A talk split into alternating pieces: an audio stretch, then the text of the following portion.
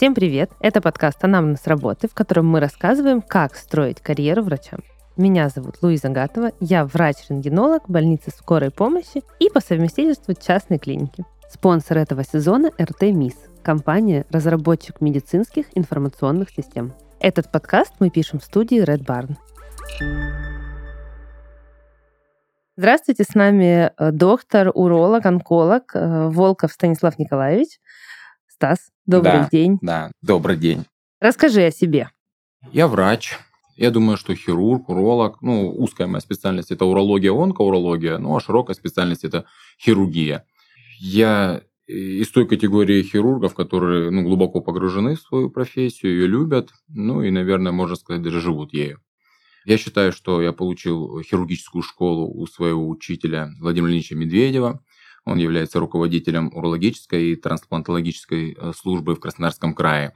Он является носителем ростовской школы урологии, которая признана во всей России. В течение четырех лет я веду самостоятельную практику хирургическую. А, я возглавляю небольшое отделение, в которое состоит из четырех докторов. А, своему счастью, я сам их подбирал, Э, я знаю, как они работают. И все это делалось для того, чтобы реализовать тот, наверное, жизненный, профессиональный проект, э, сделать медицинскую услугу наиболее правильной, логичной, всем понятной, ну и, конечно же, качественной. Это в частной медицине. Расскажи, где ты работаешь? Основное мое место работы – это научный эндокринологический национальный центр, расположенный в Москве. Это крупное э, многопрофильное учреждение, специализация которое, конечно же, является прежде всего помощь э, эндокринологическим больным. Но так как эндокринологические больные могут иметь и урологические заболевания, соответственно, такая служба, как урологическая, она им была нужна, и на место заведующего я был то приглашен почти три года назад мы запустили там эту службу, и она работает довольно-таки успешно. До того момента, как я попал в Институт эндокринологии, я в течение последних четырех лет э, вел практику в частной клинике. На мой взгляд, она, мне кажется, успешной до сих пор. И имея опыт работы в частной клинике, имея опыт работы в крупных федеральных центрах, я понимаю, что и там, и там есть свои плюсы, и в одном учреждении, и в другом есть свои минусы. И очень бы хотелось, зная слабые и сильные стороны каждого вида направления, да, муниципального или частного, э, усилить, усилить ту самую помощь, которая так нужна людям. А пробелов в нашей медицине очень много, к сожалению, мы должны это признавать. Получается, сейчас ты работаешь э, в частной клинике в Краснодаре и в институте в Москве. Да, основное место моей работы – это Московский крупный центр и Институт эндокринологии. А, и параллельно я веду частную практику в Краснодаре в определенной клинике. Так, как так вышло, что ты работаешь в двух городах? Вообще, как это у тебя получается? Вот, как я говорил тебе, Луиза, до этого я живу, я живу своей работой, вот, я постоянно думаю о том, как она должна делаться лучше, я постоянно думаю о том, как мы должны становиться лучше. А, мне хочется медицину а, сравнивать э, с теми устоявшимися какими-то бизнес-проектами, где все правильно, четко и понятно. То есть есть потребитель, это пациент, который должен получить самую лучшую услугу. Есть э, профессионал, который должен предоставить самую лучшую услугу, и он должен хотеть это сделать. То есть для этого он должен понимать, что ему нужно профессионально развиваться. Для этого он должен знать, что ему нужно очень много работать. То есть он должен за это получать деньги, чтобы все то, что я выше сказал, он воплощал в жизнь. И должна быть администрирующая, организующая два этих объекта э, структура. То есть это либо учредитель там, частной клиники, которая делает проект, в котором есть пациент, получающий качественную услугу, и есть врач, который предоставляет классную услугу. А в рамках муниципального здравоохранения, ну, конечно же, это управление больницей и то есть наше Министерство здравоохранения, которое должно оказать хорошую услугу населению нашей страны. Вот. Нашими руками. Да, и получить максимально лучшее качество работы работы от э, медработников. Угу. Скажи мне, а как вообще, э, ну какие-то вот были сомнения, когда Москва, Краснодар, расстояние. Ты же каждую неделю здесь, на выходных, да, практически. Расскажи вообще график работы, вот так. Ну, график работы на самом деле очень простой. Э, рабочий день начинается в 8 утра в понедельник.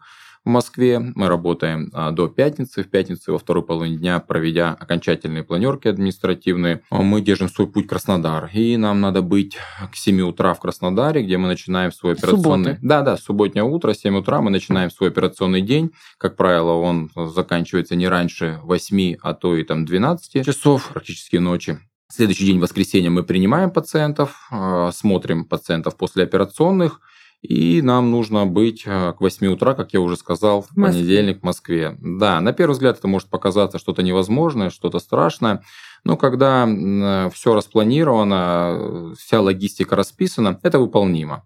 Вот, какие-то моменты ты привыкаешь спать в самолете и в поезде, а потом у тебя есть, э, опять же таки, все равно там будние дни там в Москве, там немножечко график полегче, и, соответственно, там можно отработать свое положенное время, и после чего заниматься, так сказать, восстановлением. Мгм. Какие сложности вообще возникают в таком графике? Хотелось бы подчеркнуть, что без а, серьезной, сплоченной команды это все невозможно. Я думаю, что на этом нужно сакцентироваться и это подчеркнуть.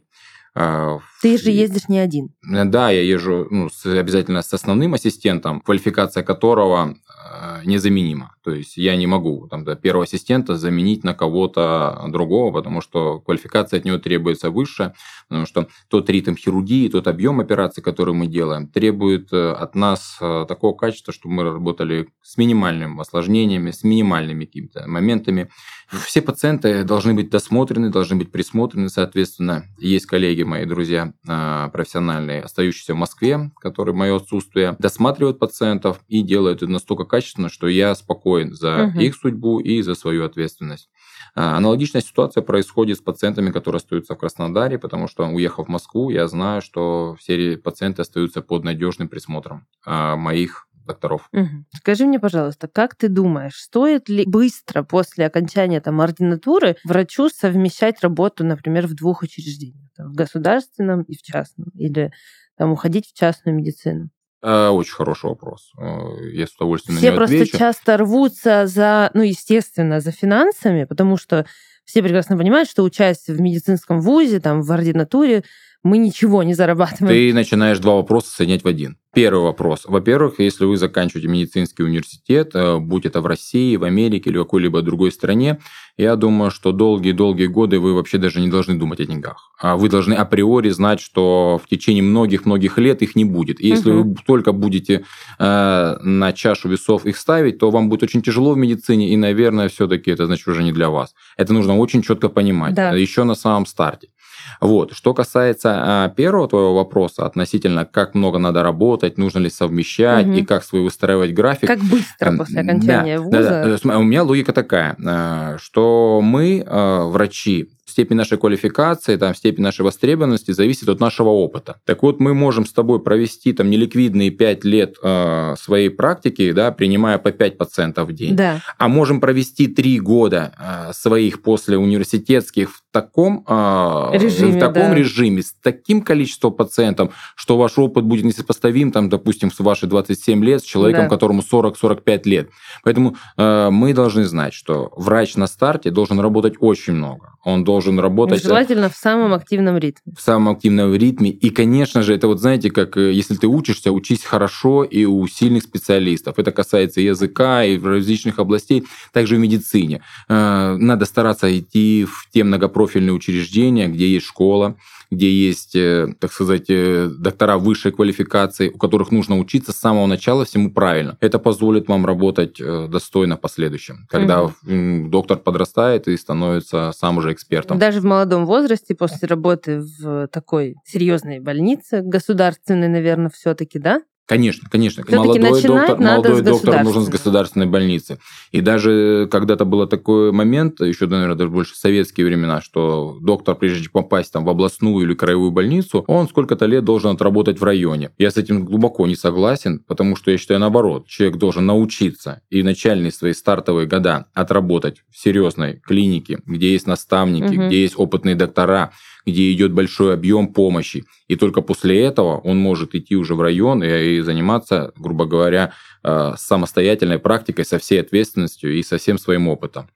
И Если же получится наоборот, то какое-то недоразумение происходит. Человек, не имеющий опыта, и он начинает работать Один. на передовой один. Да. Как это можно объяснить, я не знаю.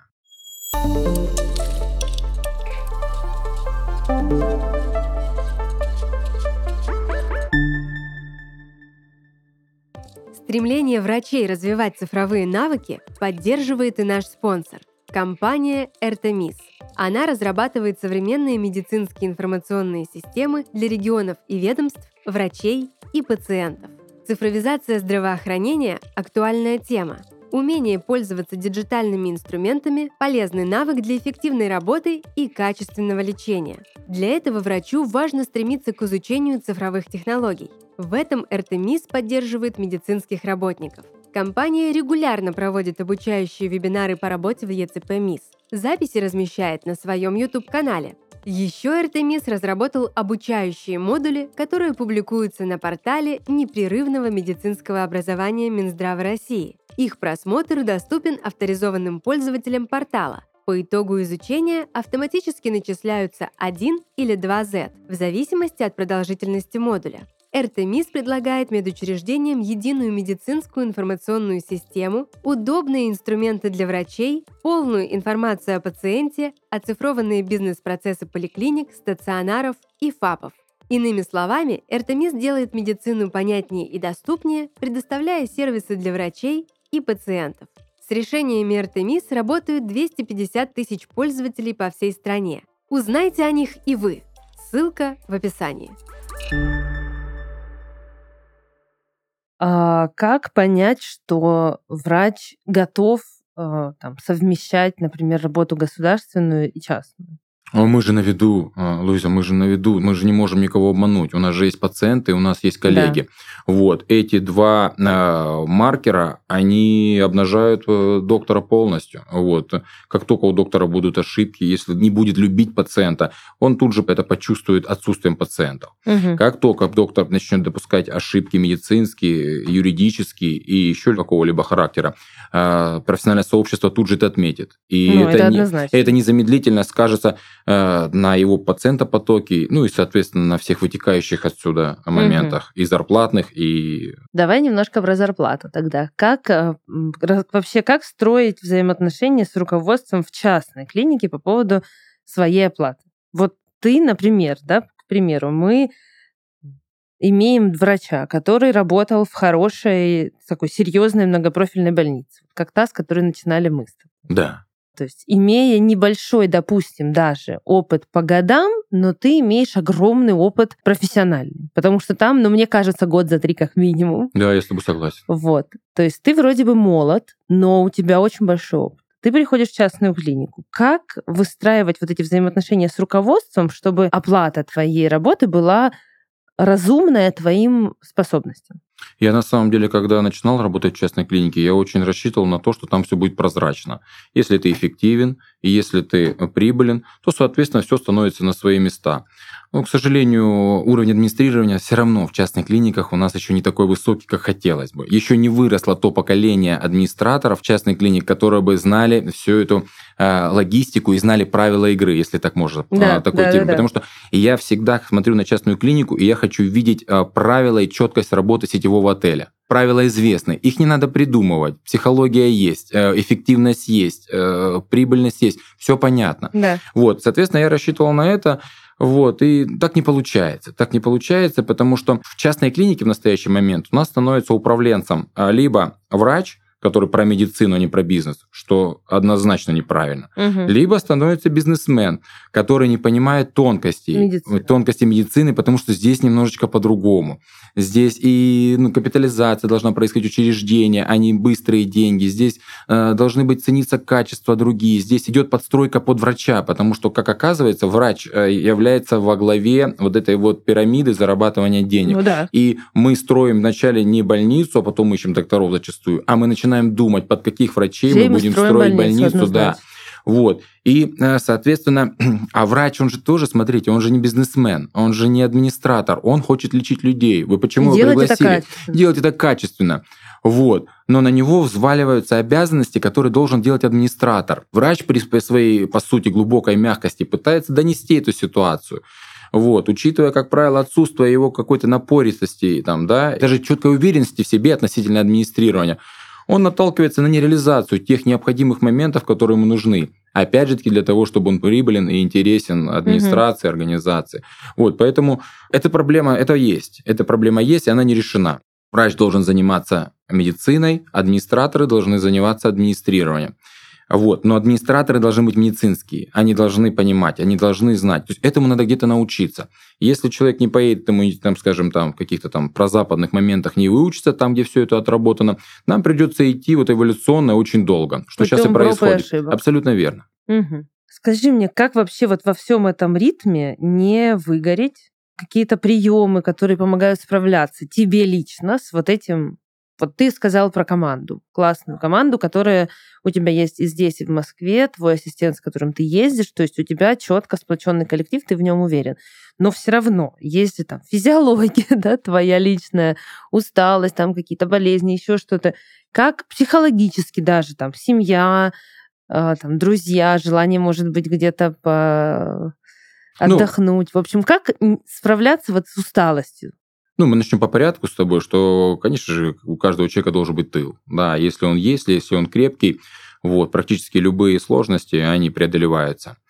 У меня есть этот тыл, который позволяет мне работать, позволяет мне трудиться и знать, что каждой там минутой, каждый час, проведенный на работе, это все реализуется там в моих детей, в мою семью, в моих родителей, вот в эти все моменты. Вот. Что касается восстановления, э, то я в прошлом спортсмен, и я этим пользуюсь. Я знаю, что человек должен спать, если там две ночи не спит, к сожалению, ну, после третьей можно заболеть. Поэтому третья ночь, она принципиальная. Третью нужно однозначно спать, и желательно 8 часов. Вот. Я знаю о том, что без определенного уровня тестостерона э, все эти нагрузки переносить э, будет тяжело. И даже не столько переносить их будет тяжело, э, сколько желания не будет их переносить. Угу. Вот. Поэтому физкультура моей жизни, она однозначна. Я стараюсь три раза в неделю выполнять физкультурную нагрузку. Вот. То ли это будет три дня подряд, там, да, то есть там угу. со вторника по четверг, то ли это будет там разорвано один-второй день. Но я считаю, что это очень важно. Если человек хочет переносить большие нагрузки, без этого невозможно. Почему? Потому что нагрузки это стимуляция выработки, ну, мы называем тестостероном, да, но на самом деле там большой комплекс Куча гормонов. гормонов да, да, да, мы их это, вот, упростим, да, да, да, да. Вот, поэтому это тыл и рекавери, восстановление. Угу. Ну и регулярный отпуск. Скажи хотя бы раз о том, обязательно. что ты ездишь регулярно нет, нет, нет, нет, нет, однозначно, однозначно. Э, конечно же, мы отдыхаем, мы ждем отпуска, мы его планируем, вот, мы о нем потом долго еще вспоминаем, вот. вот, и опять планируем новый. Конечно, нет, жизнь должна быть полноценной, жизнь должна быть гармоничной, поэтому, и опять же, там, да, все эти нагрузки их невозможно переносить, если ты приходишь на работу как на работу. Да, вот. вот. Вот, это, поэтому, важно. это очень важно. Поэтому и ты же вокруг себя создаешь микромирок, да, и вот та самая частная медицина, она нам, врачам, позволяет его создать. Угу. К сожалению, в муниципальных учреждениях э, система выстроена настолько сильно, система настолько неповоротлива, что можно просто разбиться, сломаться а эти скалы, но ничего это само толку не будет, да. А вот как раз частная медицина, она позволяет этот микромирочек создать, тот, который тебе нужен для комфортной и угу. плодотворной работы. Сто процентов согласна.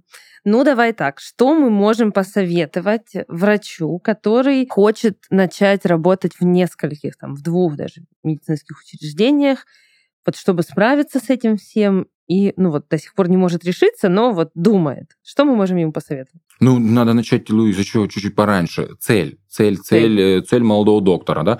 У кого-то цель выйти на определенное плато и работать там с 8 утра до 4 вечера и спокойненько потом дальше проводить досуг с женой, с детьми, там, с, с друзьями, вот, и знать, что выходные для него святое, он всегда хочет отдыхать. Угу. есть другой человек, который это спит и видит, как он станет профессором, как он будет читать да. лекции, как он будет мировой звездой, как он будет оперировать по 20 часов. Вот, и это цель. Это другая категория людей. И есть женщины-врачи, которых ну, все равно мы должны понимать, что будет семья, будут дети, будет муж. Ну, я не уверен, что ночные дежурства и вот эти вот ненормированности, они правильные для женщины. Вот. Это э, третья уже категория. И мы с тобой их можем еще дальше угу. распределять. Поэтому я бы начал с того, чтобы вы должны четко сформулировать цель свою по жизни, профессиональную, свою судьбоносную, и отсюда уже выстраивать свою карту. Соответственно, если вы хотите быть хирургом, да, ну мы сейчас скажем, вот упростим все, да. мы хотим быть хирургом. Вот, мы знаем, для того, чтобы ты начал оперировать, тебе нужно, значит, э, тысячу операций посмотреть, две тысячи операций пропомогать, и еще там тысячу операций в ассистенции старшего товарища сделать сделаешь ты их за 5 лет или сделаешь ты их за 25 лет, от этого и зависит скорость твоя. Так вот, если твоя частная клиника э, тебя, человека, мечтающего о хирургии, будет уводить от этих э, операционных часов, ну, конечно же, ты, значит, теряешь время. Да. Вот. Другое дело, если ты понимаешь, что ты можешь говорить, если ты понимаешь, что тебе люди доверяют, что твоя сильная сторона – это терапевтическое направление, это консультативная помощь. Ну так зачем тратить безмолвные часы э, в операционной, когда ты должен выходить и общаться, нарабатывать? Это же тоже целое Да. искусство, это Да. целая э, наука, э, общаться так, чтобы человек тебе верил. Мы же на самом деле не всегда можем помочь человеку. Но мы, должны, но мы должны всегда отпустить от себя пациента с чувством облегчения. Сто процентов. Вот, соответственно, и резюме наше с тобой будет такое, что э, Цель. мы цель, опять цель, цель, цель, цель. Какая цель стоит? Вот. А другая цель у людей наука, да. Кто-то кто-то спит и видит, что он, э, ну, есть люди, которые, ну, не коммуникаторы, есть люди, которые, ну, социофобы там, да. Да. Вот. И там другое направление. Эти люди пишут статьи, эти люди занимаются э, презентациями, они занимаются анализом. Вот это другая категория, и там то же самое, на это нужно потратить столько-то часов. Да. Если ты там, хочешь писать статьи, значит, ты их должен писать. Если ты их не пишешь каждый месяц по статье, ну какой ты, ну, ну, значит, ты уже выбиваешься из этой обоймы ученых. Все-таки цель. Сначала определиться думаю, с целью, да, да, я а думаю, дальше да. уже в зависимости от нее плясать Её в разные стороны. Да. Другой момент, э, вот нашим словам с тобой э, вышесказанным там, да, если, допустим, ты видишь, что рядом с тобой старший товарищ, и он определенных там э, успехов добился и пожертвовал вот этим жизни, и вот, вот так делал. И ты понимаешь, что нет, я не готов такую цену заплатить за эти лавры. Там, да? И, соответственно, ты успокаиваешься и ищешь свой, свой путь. Еще смотреть по сторонам. Мне кажется, такой момент, как смотреть на прототипы, э, такой момент, как анализировать, что происходит вокруг, и, э, ну, я считаю, неправильно там и рисовать себе иллюзии какие-то, при этом видя, что нигде они рядом не реализуются. Мгм. То есть надо найти себе все-таки такого учителя, на которого ты хочешь Это идеальный похожим, вариант. Это да? идеальный вариант. Ну, я бы даже... Ну, не то чтобы похожим, но чей путь... Ну, прототип- да, прототип чей должен путь быть. тебе нравится. Я думаю, да. Я думаю, тогда будет легче и интереснее. Что в медицине важнее всего? Ой, любить ее надо. Надо людей любить. Это, это самое. Если вы не любите людей, в медицине делать нечего. Вот теперь точно все. Класс.